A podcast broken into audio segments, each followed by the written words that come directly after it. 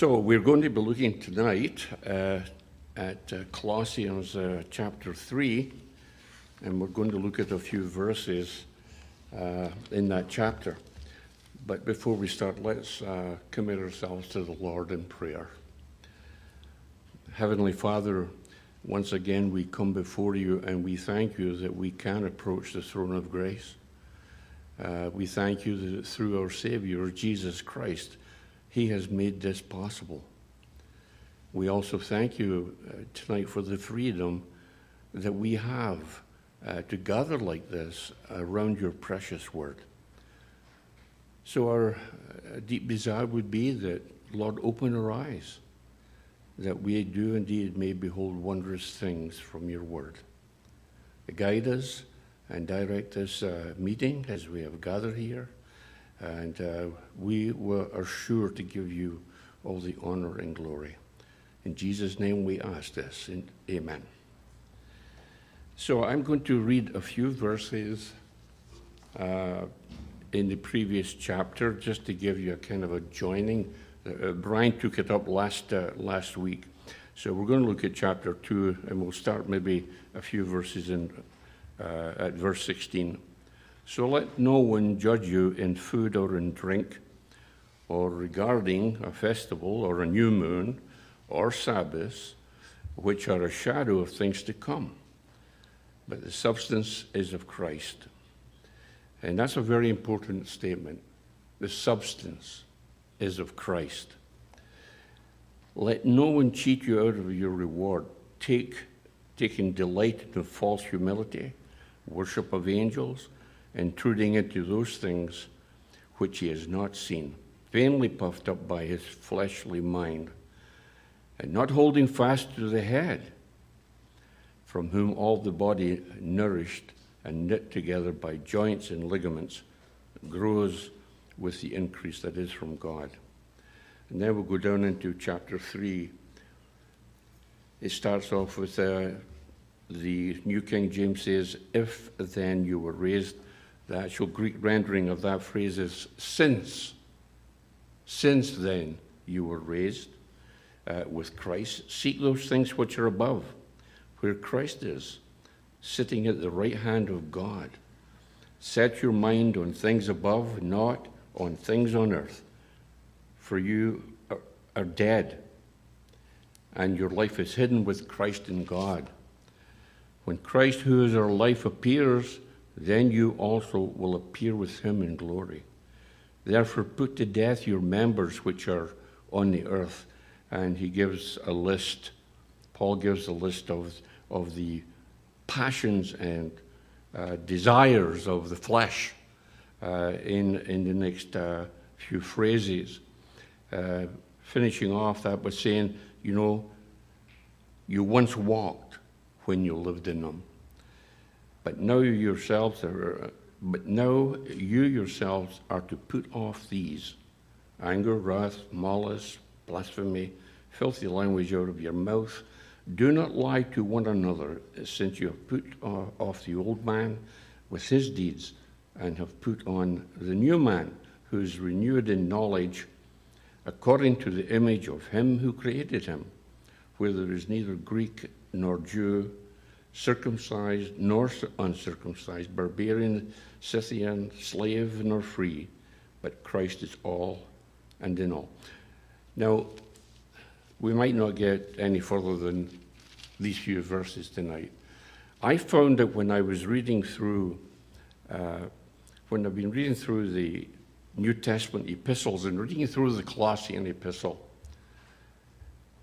it brought back some thoughts in my, my mind.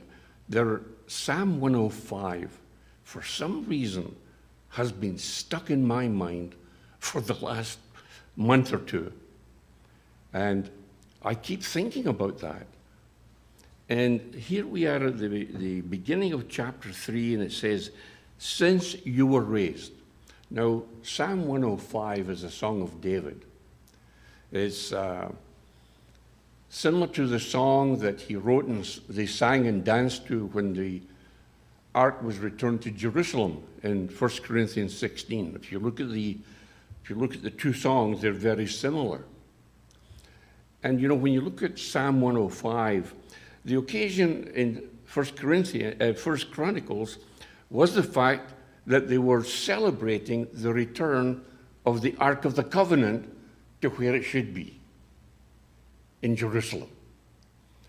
They made a lot of mistakes bringing the ark back to Jerusalem. But finally, before it made its final journey, final part of the journey, David finally got it from God how this ark should be carried. Before we know that it was not carried according to the order that God had commanded in the law, it was to be carried by Levites, no Gentiles involved, no Gentiles near it, no Gentiles to touch it. It was by the tribe of Levi. And they were not to carry on a cart. They weren't to carry on this or that. They were to put staves through the four rings on the corners of the ark and carry it manually. That was the order of God. And they finally brought it back to uh, Jerusalem. I think the lesson there is that when we walk for God, walk with God, we walk not according to ourselves. We walk according to the commands and the words and the instructions of God. That is a, that is a theme, believe it or not, in Colossians. That was the theme in the letter to the Ephesians, wasn't it? We had the doctrinal section for the first three chapters. The last three chapters was application, application. Brothers and sisters, when we approach the Word of God, the Word of God is not meant to be just a textbook. It's not meant to be a book that you take and read each day for an hour or so and put it down. It's not a book to titivate your intellectualism. It's the Word of God to be read, but also to be applied. If the Word of God, if you're not applying it to your life, I'm not, if I'm not applying it to my life, then I think we read the Word of God in vain. The Word of God is almost like an instruction manual. It's the way that God orders things. And in the New Testament, God orders a certain way for us to walk before Him. Now, when you come back to Psalm 105, the occasion is different when David is singing this song because it's David that's written it. Although they don't ascribe an author to it, he has definitely written that, that psalm. And they are singing. And what are they singing? David is bringing back to them the remembrance of what Jehovah has done for the children of Israel. His promises, his covenants would never be broken to Abraham, Isaac, and Jacob. And they were celebrating that fact of the goodness and the kindness and the loving kindness and the mercy of God. If you read that whole psalm through, that is the theme of that psalm. And here they are looking back at the greatness and goodness of God, and they are celebrating that fact. So this is the kind of connection that that Paul, when he's writing this, uh, these words in chapter three, as we have got it here, you know, it, it, Colossae was a place of idolatry. It was a Gentile, industrial, very industrious uh, type of city at one point. And they worshiped gods. They were loose living people. Adultery, fornication, etc., etc. That was the kind of atmosphere that Epaphras went into from Ephesus.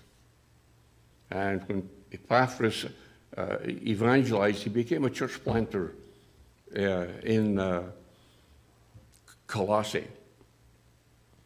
What a difficult job that must have been for Epaphras. That was the kind of that was the kind of uh, environment that he came into. And this young church here uh, in Colossae, this is where this church was being nurtured and brought up and growing. And Paul had great, great concern over the church. He had never visited uh, Colossae, the Colossian church, but he had great reports about the church. But obviously, there was a lot of things going on there. Uh, for instance, I think the legalism, they were still preaching you had to be circumcised. Because we're reminded in the Colossian epistle that we are the circumcised of God, not the circumcision by hand, but spiritually. So when we come to chapter 3, it says, if you were then, or since you were then raised with Christ.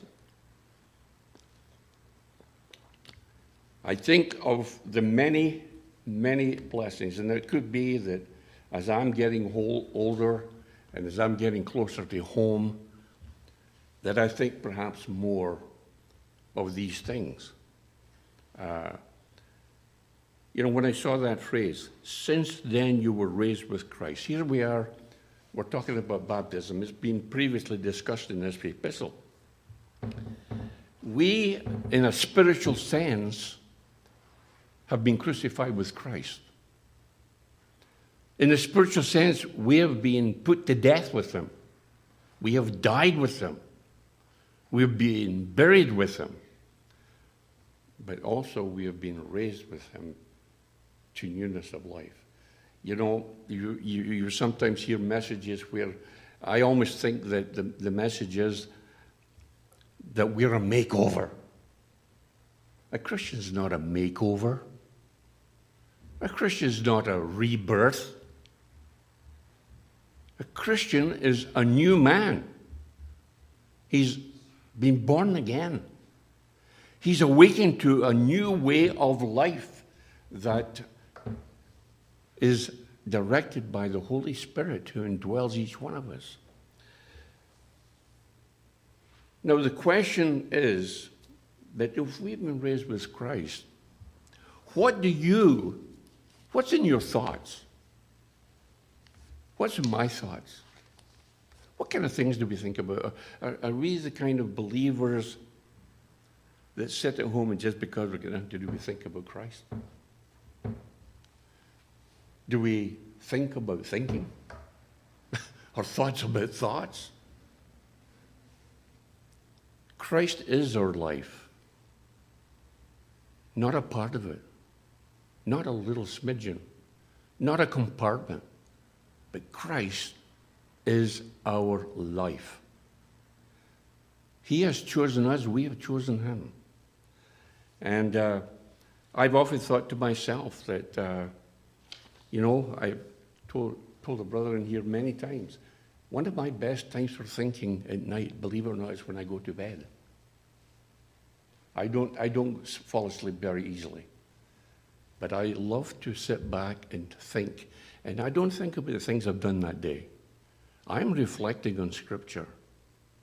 I'm reflecting on the goodness and the greatness and the loving kindness of God in my life. You know, I, I don't have a spectacular testimony. I can't tell you that I was about to get run over by a truck and God saved me. I was not an alcoholic, that He saved me from that, or He saved me from this, but I'll tell you one thing He has done He saved me from a lost eternity. But He's not only saved me from something, He saved me to something. And that's what it is here. Since then you were raised with Christ. What is it? Seek those things which are above. Where Christ is sitting at the right hand of God, set your minds on the things above. We do not belong to this earth. We are truly aliens. Not the kind that goes across the border, mind you, but we're aliens here. We don't belong here. We're nomads. We are called nomads. We pitch our tent today here. You know what? God says, sorry, you're going to South Africa. So you go to Africa and you pitch your tent. You pitch your tent wherever God wants you to pitch your tent. We have no permanent home here. Uh, I've often said, perhaps in a, a joking manner, when, when Christ comes, you're not taking that mansion to heaven with you. Why would you go? Why would you take your, your house with you? There's already one there being prepared for you. You know, most of us are not wealthy. Most of us are not even anywhere near being wealthy. But boy, we have riches beyond our imaginings. We have riches that, that we have not even tapped into most of the time. So we're to seek the things which are above. And we have, uh, and that's where Christ is today. He's sitting at the right hand of God in the place of authority, in the place of honor, in the place of supremacy. And that is what we have to seek. You know, in Ephesians, uh, we, we learn that we are seated with Him in the heavenlies. And uh, that's where our thinking should be. Uh, look, I'm retired. I don't work for a living anymore. But I will tell you, when I did work, I worked pretty hard.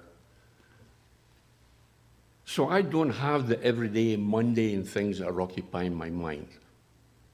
Uh, there are people who are working, and they rightly so will have to think about their jobs and think about the professions or whatever it is. But there, there comes a time when you have to regulate your time and, and how you approach. Uh, you know, we talk in business about time management. Eh? Time management is a big important thing. I uh, used to manage a staff of almost 60 people. And I'll tell you, I had to manage my time like crazy.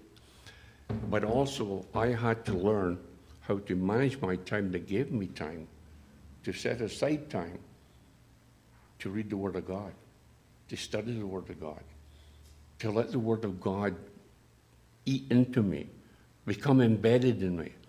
Uh, and you have to take time to reflect reflect. This life is so busy. Everybody's so busy here, there, and everywhere. You know that. Oh boy, I forgot. I forgot my reading today. I forgot to get the children around the table uh, to read the word today as a family. Like these are all important things. These are all important things. So we carry on. The world doesn't understand us. The next verse says, uh, For you died and your life is hidden with Christ in God. Our life is hidden with Christ in God. The world doesn't understand us. They, they don't see us for what we are, they don't see us for who we belong to. But we know that our life is in Christ and it's hidden with Christ in God. I don't think you could be any more secure than that. That our life is hidden with Christ in God. And we go further over, it says, when Christ, who is our life, appears, then you will appear with him in glory. One day, one day Christ is going to show us to the world we're going to be raptured to go with him. And one day he's coming back to earth, and we are coming with them. And I will tell you that there will be people who will look, and then they will understand who we were, who we belonged to, and what our mission was here on earth. It says, Therefore, put to death your members. Now, that's not each one of you. That's, that's not what it means. It's, it's like parts of your body. You know, your body, like, our souls are saved. We have the power of the Spirit indwelling us. But the flesh is continually pulling us here, there, and everywhere. And uh, it says, therefore, put to death your members which are on earth. Then a whole whole list of things again. Uh, obviously, there were some pretty awful circumstances uh, in Colossae. But you know what? Read those descriptions. They exist today. They exist today. Uh, but now yourselves are to put off these things, like things like anger, wrath, malice, blasphemy, filthy language out of your mouth. Do not lie to one another, since you have put on the old, off the old man with his deeds, and have put on the new man, who is renewed in knowledge according to the image of him who created him. Where there is neither Greek nor Jew, circumcised nor uncircumcised, barbarian, Scythian, slave, or free, but Christ is all and in all. The one thing that I uh, loved about that statement is that that we, if we are born again and we are new men and women in Christ, the old man shouldn't exist anymore. Yeah, we'll be fighting the old man because the old man will exist in a, in a way, but we have to keep on fighting. Remember Ephesians 6 put on the whole armor of God. We are going to fight and fight, and every day is a fight. If it's not a fight physically that you're in temptation, it's certainly up here too. It's up here. Uh, uh, you know, what does the devil do? You know, when you think about, you think about Adam and Eve in, in the garden. The devil came to Eve and spoke to her. And the first thing he said, well, Look at that tree. Look at. So she looked on the tree and she saw the fruit was good. She listened to Satan. Ears and brain. And this is where Satan will attack us, I think, first every time.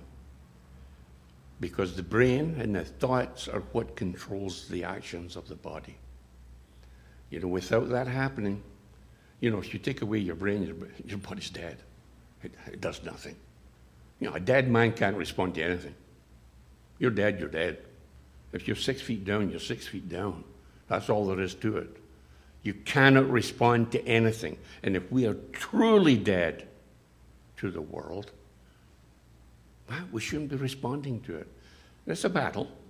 But, uh, but what I, what I see in this, uh, this passage, part of this passage, is the fact that the one thing I love about the Church of Christ is that we are all on the same level. There's neither Jew, there's Gentile, uh, there's neither rich or poor, there is neither black nor white, because in Christ, we all come in at the same level lost sinners, saved by grace, and nothing else. And uh, so we are all equal in the church. No brother and no sister is any greater than another. Some God chooses to take on areas of responsibility. But in Christ, we are all equal. And uh, if you take a closer look at this chapter, you'll find it, that we are instructed to love one another. You know, the, I forget where the passage is, but it says, if you don't love one another, the love of God is not in you. So we, we have to love one another. Now, I'm going to close with this because time's gone. Uh, I find that half an hour will not do justice to the, this passage. But we, we come down to uh, how are we going to accomplish successful and uh, living in Christ? It says, Let the word of Christ dwell in you richly in all wisdom, teaching and admonishing one another in psalms, hymns, spiritual song, singing with grace in your hearts to the Lord. Like the Word of God is important. It is the Word of God. It's inspired. It's infallible. It is written by men that were inspired by the Holy Spirit over eons of time. And the proof of the pudding is that it is inspired because this book has lasted an awful long time, these records. And I can tell you from history, people like Adolf Hitler tried to eliminate the Bible. He tried to burn it and all religious books that would relate to it. And that's happened over the centuries. They have tried to destroy the Word of God. You will never destroy it. It's the Word of God. And even if you destroy it in print, there are many millions of people who have memorized the Word of God. I have a friend in Scotland. I keep talking to him once a month. He's 95 years old. And we talk a lot about Scripture when we're on the phone once a month. And we're talking about a certain subject, and all of a sudden, boom, he's right there, and he is actually, from memory, quoting verbatim, not just a verse, verses, sometimes a whole chapter. So that's where we should be with that, that the Word of God should be such a part of us that, you know what, when when certain temptations come our way, our, we are light, our, we're heightened to resist that. Well, that's not right. We question. Uh, and we question it because our morals are different and our approach is different. Uh, you know, when we were unsaved, we, we, wouldn't give some of these things a, a thought.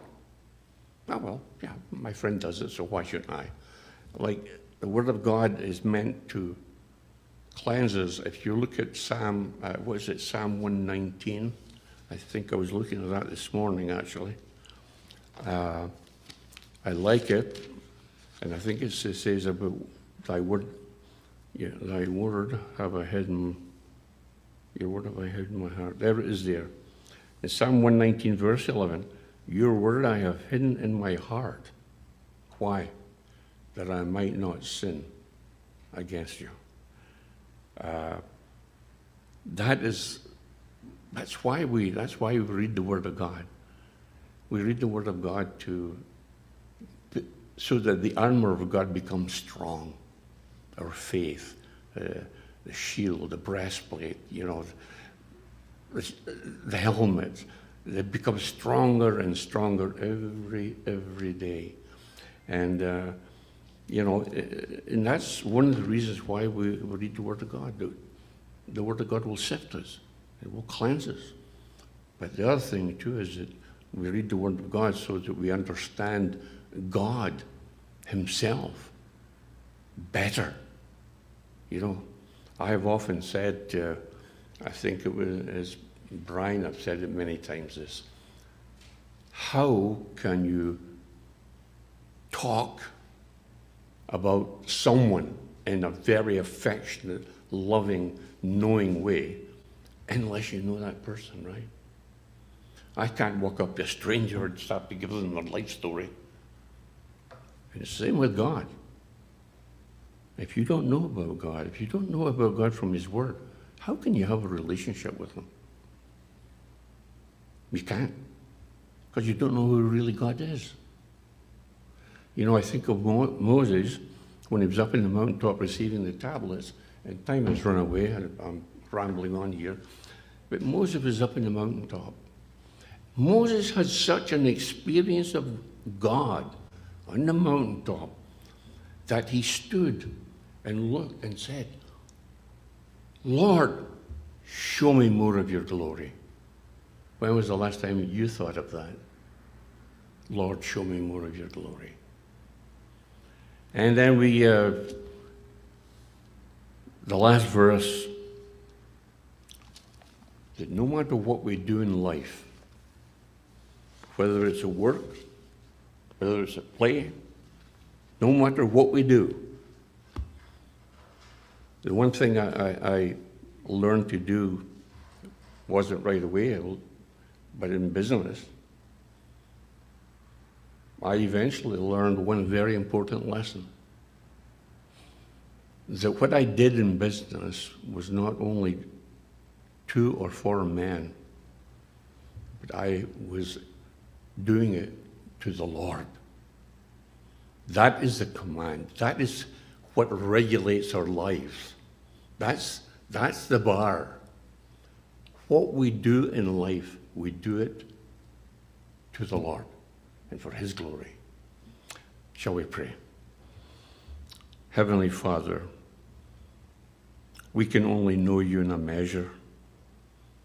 And we do pray tonight that uh, in our hearts will a, a, desire will be there, a great desire will be there uh, to allow the Holy Spirit who indwells us uh, to teach us uh, from your word, that we may behold your glory,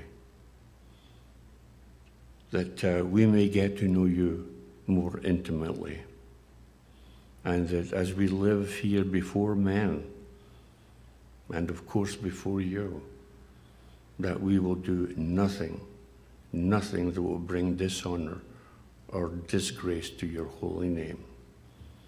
We pray this in Jesus' name. Amen.